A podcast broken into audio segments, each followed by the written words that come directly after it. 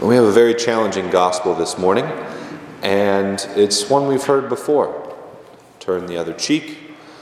When someone takes your coat, give them your other jacket. When someone asks you for money, don't expect anything in return. And it starts to get at what, how do we live our lives? What is the right thing to do? How do we choose between what is good and what is bad, what is a sin and what is virtue. And it's a difficult thing to try to figure out. And certainly there's many sort of overarching guides throughout the gospel and throughout the scriptures. But uh, you know, life is complicated. And trying to figure out, you know, what to do, there's a couple different ways to do that. There was sort of the, the legalistic approach in which you looked for examples in the scripture and did exactly what they said. Right?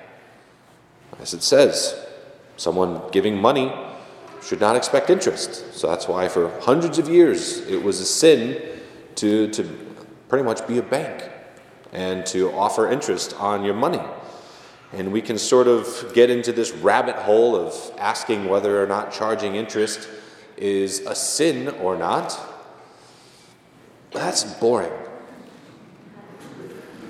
And life is complicated. If David went into that cave in which Saul was there and said, All right, guys, like, where do we find in Scripture what do you do when the king who's trying to kill you comes into the cave and he's there? Like, what, what do we do in this situation? There's no rule for that, right? And there could be an argument where his followers are like, look at dude, of all the gin joints in the world, this guy showed up right here. Clearly, God has put him into your hands to get him with the spike. Then he'll not try to kill you anymore. But David, you know, followed his conscience. He was giving with his heart and said, yeah, I think this is the right thing to do. I think we're supposed to let him go. This is the chosen one of God. And even though God gave him to us, we're not supposed to harm him. So, as opposed to that sort of legalistic, each situation approaching it, it's more like a life philosophy that we have to approach. And as I often do when I'm preaching, I'm really just saying, where does this gospel hit me right in the heart? And I know that and many times in my life, including still tempted, you know, when it comes to how does Father Cladar live his life, it's like, what's the bare minimum I can do and not go to hell? Like that's that's sort of the line right there. If I can be just above that line, well, I'm not in hell, so that's a good result to the situation, right? That's boring, right? And that's, that's what the world offers us so many times. Like, you've worked really hard. You should just, you should just really take it easy.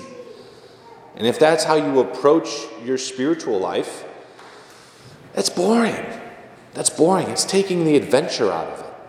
And we live in a situation where we can sit back and ask ourselves, you know, why do so many of our children not go to Mass?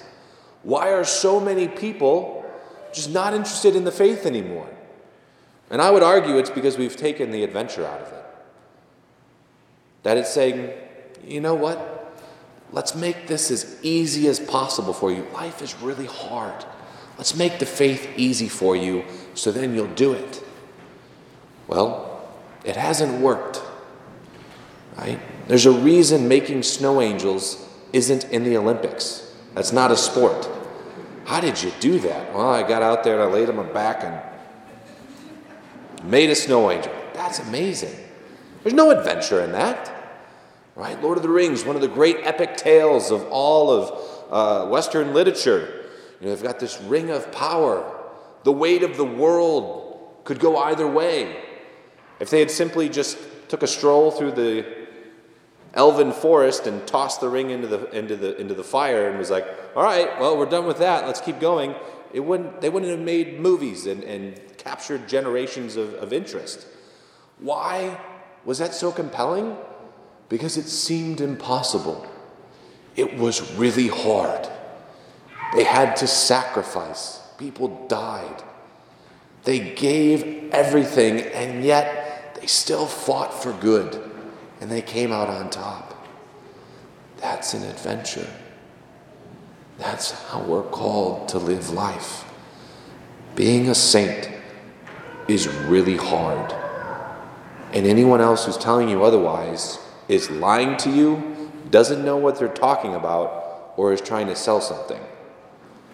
That's Catholicism, period.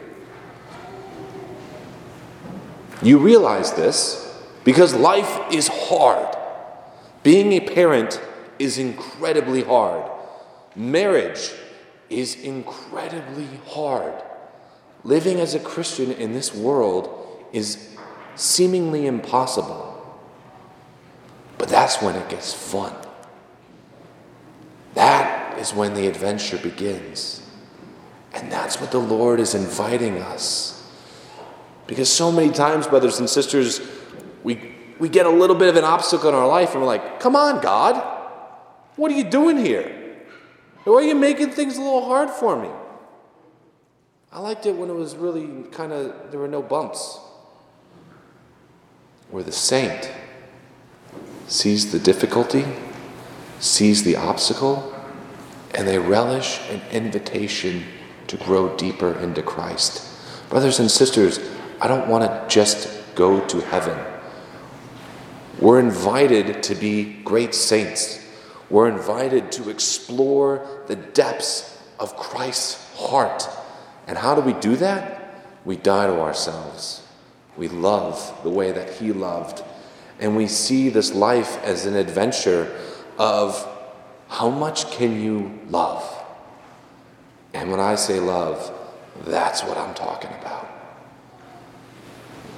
When we see hardship, what does it take for us to start to get a little excited?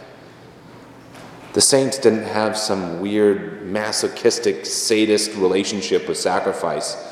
They saw an invitation to die to themselves and to go deeper into Christ's heart. And as we get a little bit closer to Lent here, let's excited, let's get excited about doing things because it's hard. Let's get excited to jump into the adventure, to be a part of the story. Because that's the reality of the situation. When things are hard, that's when it gets interesting. When things are difficult and obstacles can be won for Christ with His help, that's the world we live in. So we either can get on board and be along for the story and just kind of whine and complain and sit on the sidelines. We can only do it with Him. We only do it for His glorification. So let's do it. Let's do it because it's hard. And let's do it because it's an invitation from Christ.